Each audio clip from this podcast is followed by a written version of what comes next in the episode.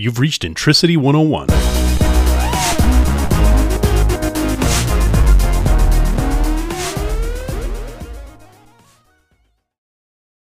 We're going to dive into the access control master. And one of the things that we're trying to do in governing this content is really just marrying up users to data. You know, there's all these all these users that you have, and there's people being getting hired and fired and promoted and demoted.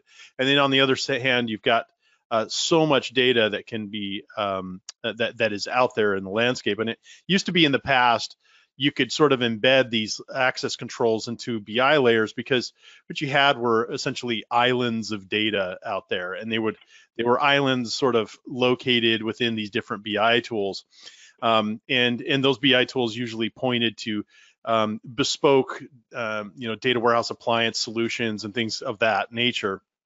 Um, and um, and it turns out organizations have been managing you know the corporate identity of users for quite some time. This this stuff lives in hr systems and other systems out there in the market.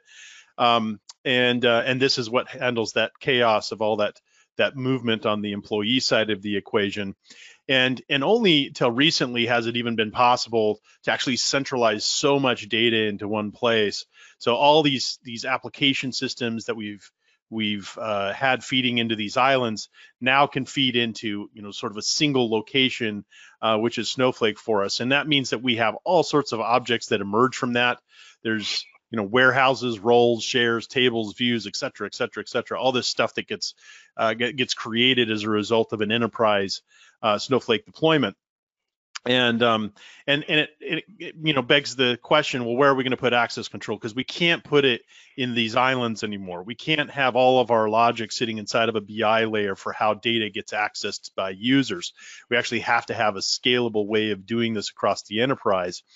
And and we'd, we'd like to put it into snowflake. And of course snowflake throws a bit of a curveball at us in that it only allows for a single role to be occupied at any one given time.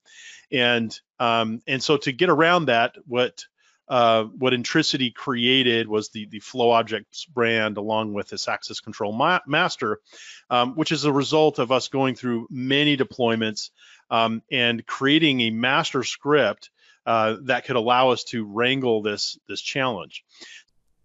Hey folks, thanks for checking out this cut from our broadcast. To see the full show, click on the link in the video description. Also, check out our Learning Center, which has white papers, events, live streams, and short explainer videos on a wide range of data management topics. And of course, if you like our content, please share it on LinkedIn. That really means a lot to us. Thanks again for checking us out, and we hope to see you in our next broadcast.